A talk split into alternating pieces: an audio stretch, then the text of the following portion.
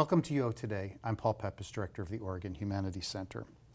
My guest today is Chris Poulsen, the Ty Tykeson Dean of the College of Arts and Sciences at the University of Oregon. He is also a climate scientist and a professor of earth science. Dean Poulsen's research seeks to understand the causes of past climate change on Earth and what lessons they hold for predicting our future climate. Much of his work uses advanced theoretical climate models as tools for exploring climate processes and dynamics. To do this work, he collaborates closely with geologists, environmental scientists, and ecologists.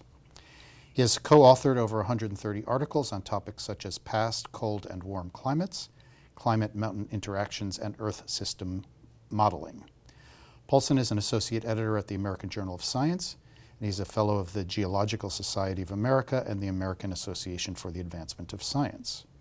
Before coming to the U of O in twenty twenty-two, Poulsen was the Associate Dean for Natural Sciences in the College of Literature, Science, and the Arts at the University of Michigan from twenty eighteen to twenty twenty-two. He served as Chair of the Department of Earth and Environmental Sciences at Michigan from twenty fourteen to twenty eighteen, and its Associate Chair for Graduate Studies from twenty ten to twenty fourteen, among other administrative roles. At the University of Michigan, he received the John Dewey Award for Excellence in Teaching and was the Henry N. Pollock Collegiate Professor. Thank you, Chris, for coming on the show. It's great to have you with us. Thank you for having me. So first, let's talk about your research, your, your identity as a scholar. Tell us a bit about your background and what sparked your interest in earth sciences and climate change.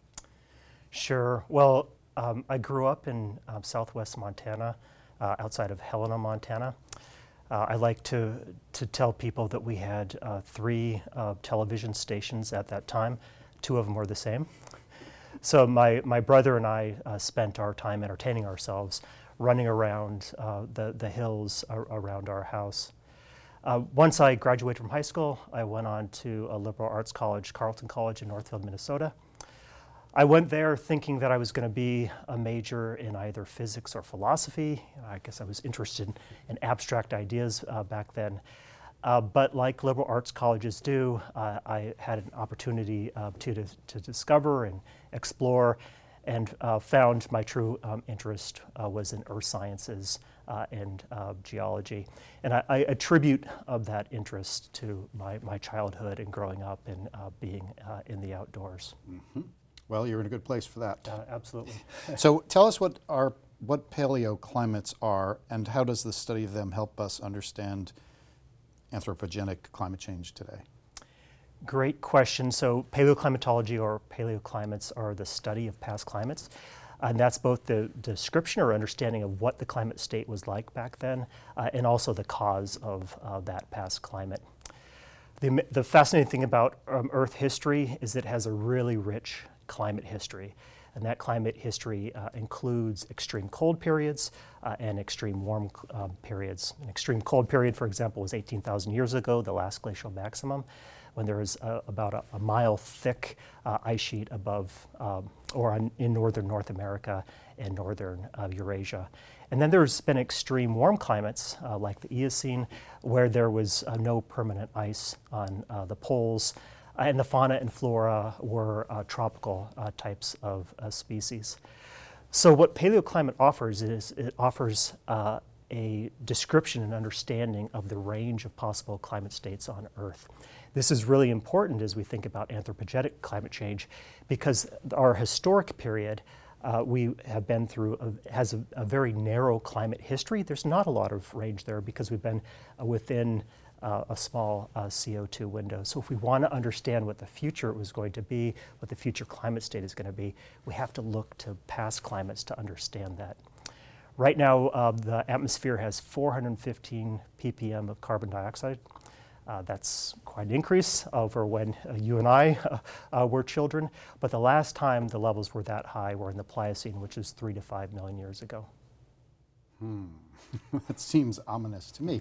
Um, So what, what, what's the data that you collect to find out about what climates were like in the past? Yeah, good question. I didn't bring my uh, paleoclimate proxy lecture. Uh, I probably should have, and, and I could uh, go on for at least an hour on this topic. Uh, but uh, briefly, uh, let me tell you that the, the climate evidence that we use uh, really uh, changes with the time period of interest.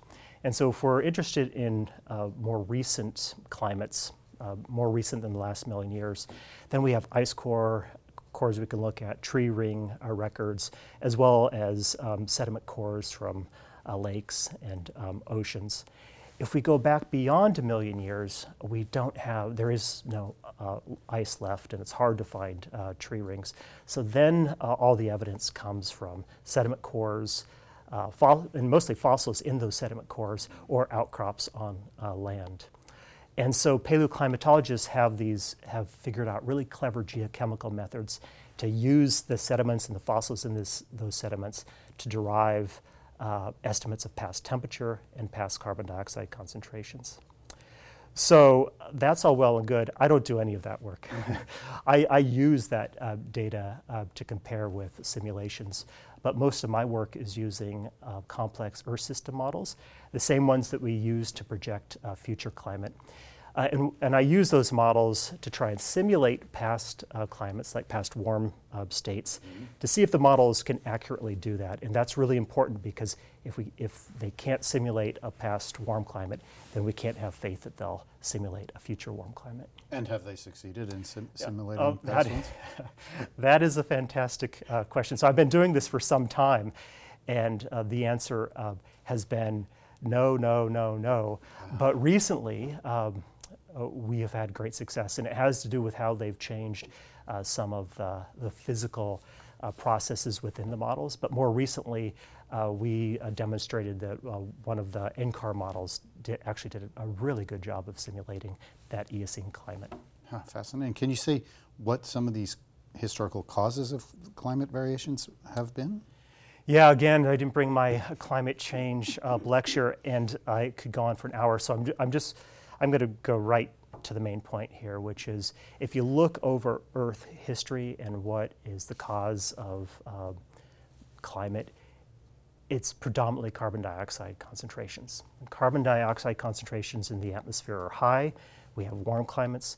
When carbon dioxide levels are low, we have cold climates, uh, glaciers and ice sheets um, expand.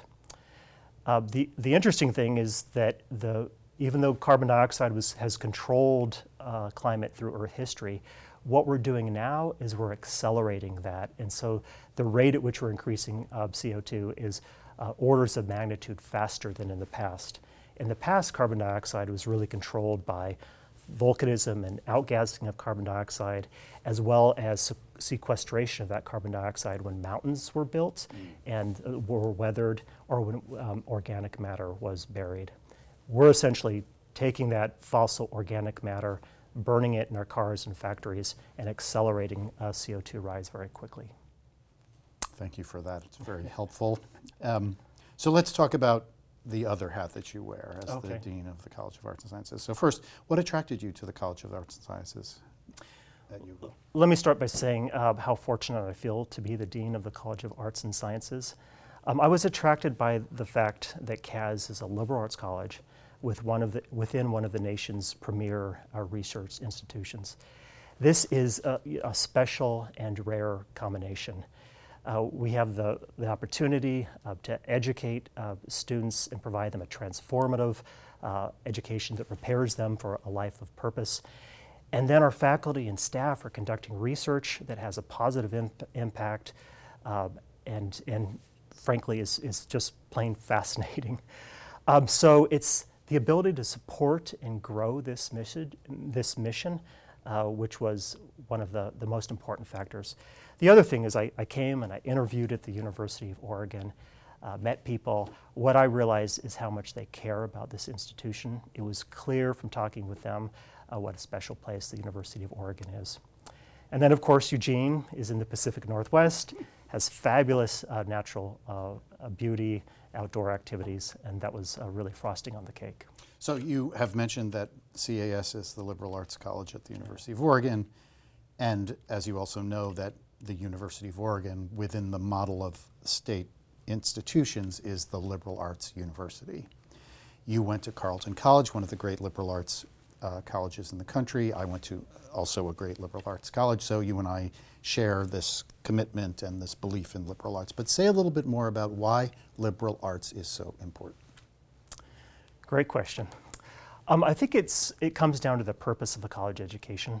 In, in my view, the purpose of a college education is to prepare our students for a life of purpose. And that includes uh, ha having them uh, feel uh, success uh, about personal um, s success, as well as contributing uh, to society in their roles as uh, citizens, workers, uh, and uh, leaders. A liberal arts education prepares them for that. First and foremost, in following my own experience, it allows students to uh, pursue their interests and find their passions. It also provides them a, a depth uh, and breadth of both knowledge and experience. Um, and we also know that it provides transferable skills that employers are looking for. Those include communication skills, analytical and quantitative skills, as well as understanding, Uh, empathy, compassion, ability um, to consider uh, multiple uh, perspectives. Uh, these are all transferable skills that can't be uh, replaced by a robot or artificial intelligence. Uh, the other thing that a liberal arts college does is it is exposes um, students to complexity, diversity, uh, and change. And that's really important. Uh, we know that uh, the average U S worker Uh, will change their job twelve times throughout their, um, their lifetime of, of careers. So our students need to be flexible and adaptable, and the liberal arts education provides them transferable skills that allow them to do that. So I'm the director of the Oregon Humanities mm-hmm. Center. I'm an English professor, obviously. Um, I have a particular interest in the role of the humanities in the liberal arts college. So say a little bit about your understanding about the why the humanities is a crucial part of this liberal arts mission. Yeah. First, I just want to underscore that the humanities are essential to a, the liberal arts uh, mission. You know, they're, they're one leg of this three-legged stool, which includes the natural sciences uh, and the social sciences. Paul, you and I are human. The humanities explore what it means uh, to be uh, human, uh, and they address the most uh, pressing questions that our society uh, faces. Uh, questions around identity, of gender uh, and uh, race, around culture, around social justice, uh, around um, ethics. Uh, they ask questions like, who are we? What do we care about? Why are we, what are our differences, and why are our differences uh, important? The other thing that the humanities do and humanities courses do is they provide our students with both cognitive and um, um, non-cognitive um, skills. You know, the cog cognitive skills I've mentioned a little bit before. They include analytical skills, communication skills, Uh, the ability to construct an evidence-based um, argument. The non-cognitive skills are the empathy, uh, understanding, th this ability to think of, uh, of multiple perspectives at once. All our students need those skills, not just, uh, not just the ones that are humanities uh, majors. Not only that, these skills are important not just for future climate scientists and doctors, but they're also critical, but also for uh, future teachers um, and lawyers. So you just mentioned climate scientists and doctors. Tell us a little bit about how um, research in the College of Arts and Sciences and teaching in the College of Arts and Sciences is uh, uh, responding to the, the challenges of climate change. Yeah, good, good question. We have a lot of uh, faculty and um, students who are focusing on some aspects of uh, climate change uh, in their um, studies. I want to give you Uh, I don't have a lot of time, so I'm going to give you th um, three uh, examples of work that's being done in, in um, C A S by our faculty and students. And the first example is Mark Carey's lab. Uh, his lab investigates uh, the impact of glacier melting, uh, and he has a new grant that's looking at glacier melting in Greenland and its effect on fjords, marine ecosystems, and Greenland um, communities. Another example is the Oregon um, Hazards uh, Lab, or O H A Z. Um, O H A Z, as you know, has a monitoring uh, system, a resilience monitoring system. Uh, one of the things they monitor is climate change uh, and its effect on um, uh, natural systems. They're specifically focused on detection of forest fires and also the impact of wildfires on natural systems. And then the final example I'm, I'm going to give is of Lucas Silva and the work that he and his colleagues are doing. They again just received a, a very large uh, grant to work with um, indigenous and rural communities to find ways of sequestering or sucking carbon dioxide uh, out of the out of the atmosphere in ways that are both respectful and engage um, indigenous uh, populations. Oh, that's fascinating stuff. I know those, I know those projects, yeah. and they're all amazing.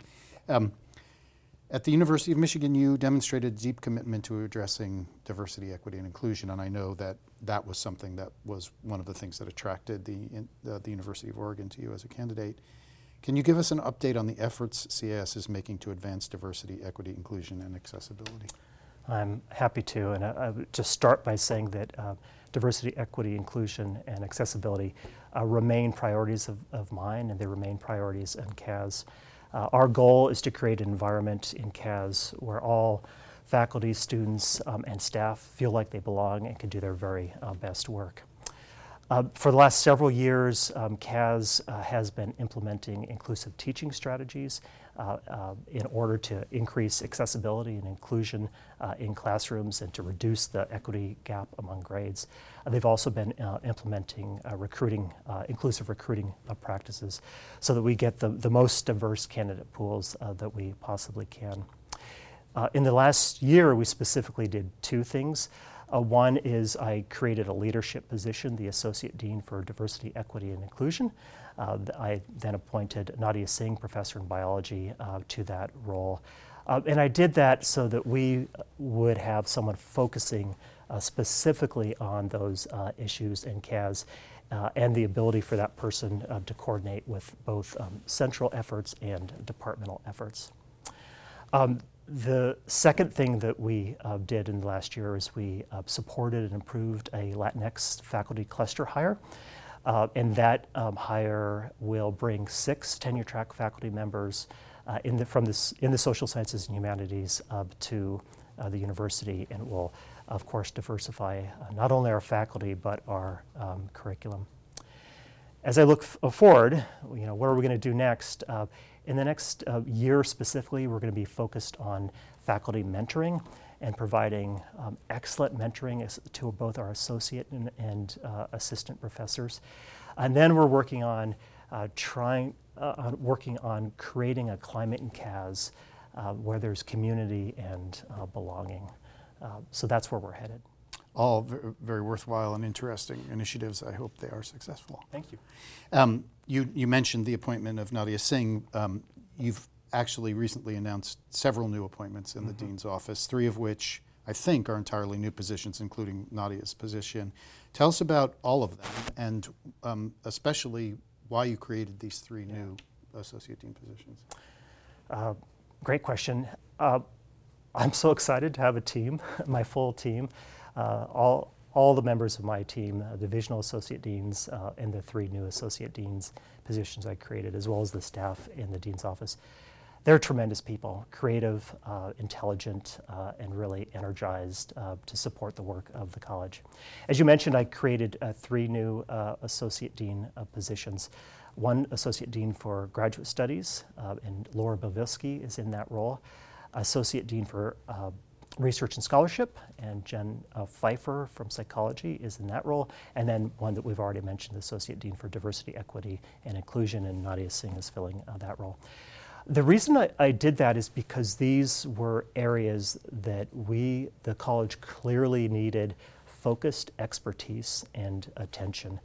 Uh, and uh, the divisional de- uh, deans had been working on it, but they weren't able to give the amount of time and attention that these um, issues uh, need. So it really was a strategic uh, move uh, to make sure that we're advancing in these uh, three um, critical uh, areas.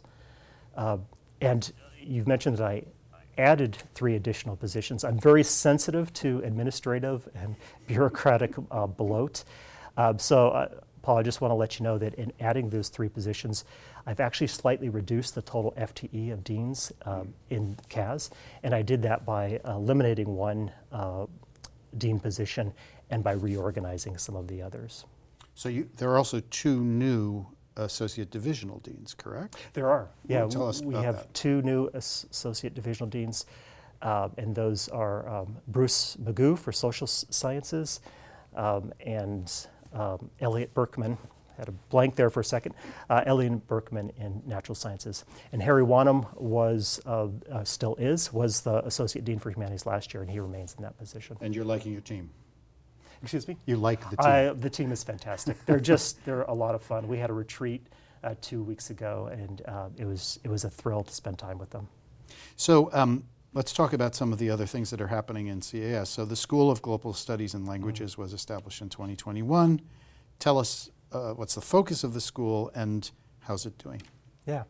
So the School of Global Studies and Languages brings together one hundred core faculty uh, from four language and literature departments, uh, five um, area study programs, um, and our Department of Global um, Studies. Uh, one of the focuses of the new school is uh, lang- uh, languages, and there are lots of universities that have international affairs programs, but they don't take languages seriously. And G S L is unique because it does. So that's how G S L is uh, uh, unique and um, innovative. Um, uh, G S L also has twenty-two undergraduate uh, majors and fifteen uh, graduate uh, programs. Uh, and the, the uh, faculty uh, and students focus on uh, pressing global issues, including uh, global health, uh, the environment, Uh, food systems and sustainability, as well as uh, politics and authoritarianism. You asked how the school is, is doing. Uh, you said the school is established in twenty twenty-one. It was really launched last fall in twenty twenty-two uh, with um, uh, Anish Anish stepping in his role as executive director. Uh, in my view, it's going uh, quite swimmingly. Last year, they uh, graduated one hundred seventy-nine undergraduate students. They're on pace to graduate two hundred uh, this year. Uh, as we speak, we're moving G S L uh, faculty from their prior homes into Friendly Hall so that they'll have a, a common home. Uh, in, in, and in the summer of twenty twenty-five, we began a seventy-three million dollars renovation project to modernize uh, Friendly. So, so things are going well in G S L, and we're looking forward to the opportunity that it provides our students. So the newest school is the School of mm-hmm. Computer and Data Sciences. That's just opened, I understand. Yeah. That is right. So, first of all, tell us about that school and why why we had we needed it. Yeah. Um, well, so the, the school originated from a U O initiative in data science, and that as part of that initiative, there was a steering committee uh, that met. And they were the one that proposed that a School of Computer and Data Sciences uh, should be uh, formed.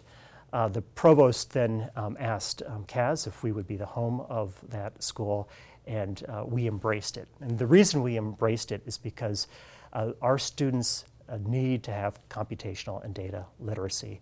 Uh, and so this provides us an opportunity to work that within our uh, curriculum, uh, and we plan um, to do so.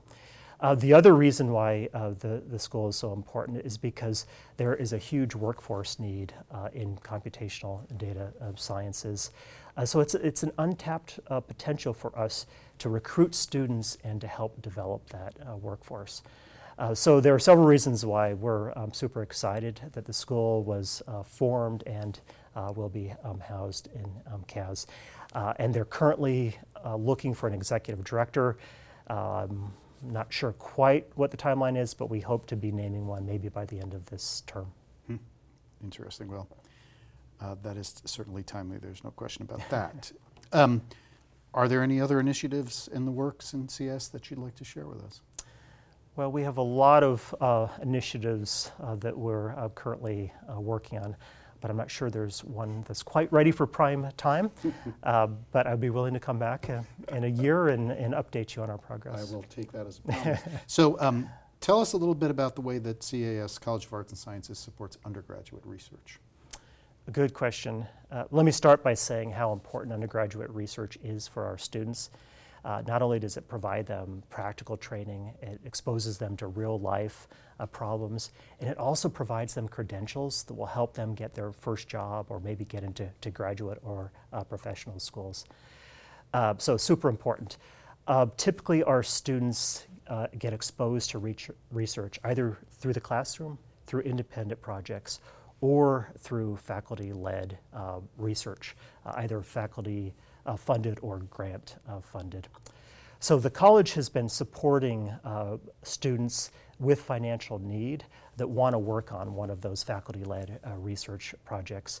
Uh, and we do that through our hands-on uh, learning um, scholarship. Last year we gave away one hundred thousand dollars uh, to uh, just over uh, twenty uh, students. We would love to expand that. Uh, personally, I think every student that wants a research opportunity should have the, the ability to get one. So we're working uh, very actively on increasing that scholarship fund. So um, another thing that's been happening is that the academic advising has been mm-hmm. revamped uh, in Tykeson Hall. So tell us about those changes and why those were important. Yeah, so this happened very recently. It happened over the, the summer. Uh, Tykeson College and Career Advising Uh, was established several years ago. Actually, I'm not quite sure what the what the date was, um, but it, w- it was con- it was conceived as part of strategic planning for the college. It was housed in U E S S, uh, and recently it's moved from its home in U E S S back to C A S. Uh, we think this is really important because we th- uh, we think now that we can focus uh, the advising uh, for C A S um, st- students, so we can provide them uh, better uh, advising. And of course, academic advising is critical. It's the compass that helps them uh, navigate their career and the opportunities uh, within their college um, experience. Uh, so we're excited at the change. And I just would also mention that our academic advisors are uh, really uh, fantastic. It's a professional bunch. They Um, have so much knowledge of the C A S majors and minors, and they collaborate very closely with uh, the faculty advising that's happening in the departments. Um, why is academic advising important for student success? Why is that? Why is that something yeah. we should be doing? I, I started. Um, I alluded to that a, a little bit. It's it, it's the, the the compass that al- allows them to get the most out of their college education. Um, it helps them with uh, planning, making sure that they accomplish all the academic requirements, provides early um, career guidance. Uh, so it really is a support student uh, support system uh, for students so that they can be successful uh, and make the most of the college. And it's especially important for those uh, first-generation students that don't have the, the privilege of parents who can help guide them through their college career. Years ago, I was the undergrad director in the English department, and I did a lot of academic advising at that point, and I was always struck by how few students actually took advantage of mm-hmm. the advising that was offered to them. How is that? How are you? How, how's Tykeson meeting that challenge? That's a great question, and I'm not sure I'm um, completely, I'm not the best person to ask that, but we do require uh, first-year students to go to advising, so we may we have them make that first contact. We also do a lot of um, communication to those students. So um, I'm going to sw- switch some gears now. Okay. Um, I want to talk a little bit more broadly. So this is a public university. Why are they important? Why do we need them? Great question, and let me just start by saying uh, public universities are uh, as- essential to the success of this country, and there are a number of reasons why. Uh, first, public universities um, educate an enormous number of students, uh, so they provide accessibility. And the accessibility is both geographic, because they uh, educate the students that are local in that state, and it's also financial accessibility, because public universities uh, uh, typically are um, more affordable than their peer private universities. Public universities are also engines of research and innovation, and they drive both technical and applied uh, advances. Uh, public universities uh, promote uh, and build a, a, a workforce um, that's needed across the country, uh, including in Oregon. They also drive uh, the local economy uh, and provide uh, jobs. Historically and currently, uh, public universities have been the gem of our educational um, system, uh, so really can't under, uh, understate their importance. Um, we're just nearing the end of our time, so this will be my last question. So we are at the start of your second year as the Tykeson Dean of C A S. Looking back on your first year, have you any particular reflection or memory that you would like to share? Well, my first year was my freshman year, And what my first year reminded me of uh, was what it was like to be a freshman. So uh, it was a fire hose. I was learning uh, a, a lot. Um, I was uh, often stopping students and asking them uh, to tell me how to get to a particular uh, building. But it was a really uh, positive experience. Uh, there are just there are fantastic people here. Uh, we're doing uh, great things. So as I start my sophomore year, uh, I'm really uh, excited um, to see what we Uh, can accomplish.